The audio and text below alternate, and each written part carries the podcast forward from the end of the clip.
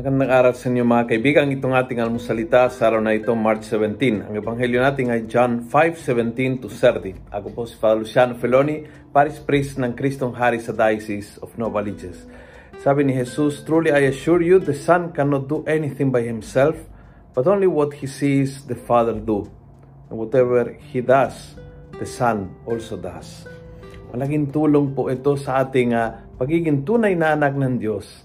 Uh, ang gagawin natin is yung ginagawa ng Ama. Napakahalaga na ipapattern mo yung ugali mo sa ugali ng Ama. Kung paano siya malikhain, maging malikhain.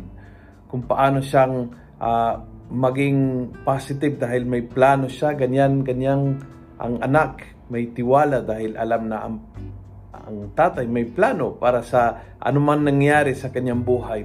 Kung gaano siya mahabagin, yung anak ay maging mahabagin. Maging tunay na anak ng Diyos is uh, tumitingala sa ating Ama, patkikit sa lahat ay gayahin ang kanyang ang kanyang ugali, ang kanyang damdamin, ang kanyang ginagawa.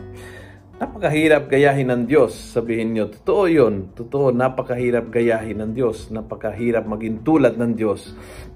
Kaya siguro binigay ng Ama ang kanyang anak si Jesus na naging Diyos na totoo at tao naman totoo tulad nating at sa kanyang pagiging tao naman tulad nating ay binigyan ng huwaran kung paano magpatawad, kung paano magbigay ng second chance sa mga tao, kung paano maging positive sa harap ng mga pagsubok na darating, kung paano humarap sa mga problema, kung paano magtiwala sa mga kaibigan.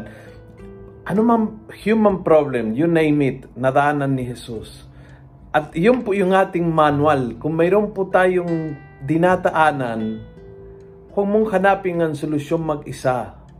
Lumapit kay Jesus. At gayahin mo si Jesus dahil ginagaya niya ang Ama. At sa ganong konektado ka sa mismong Diyos nang gumawa sa iyo, sa mismong Diyos na may plano para sa iyo, sa mismong Diyos na may karunungang walang hanggan.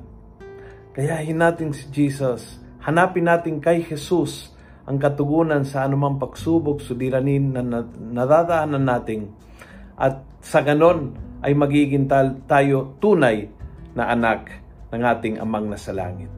Kung nagustuhan mo ang video ito, pass it on. Punuin natin ng good news sa social media. Gawin natin viral araw-araw ang salita ng Diyos. God bless.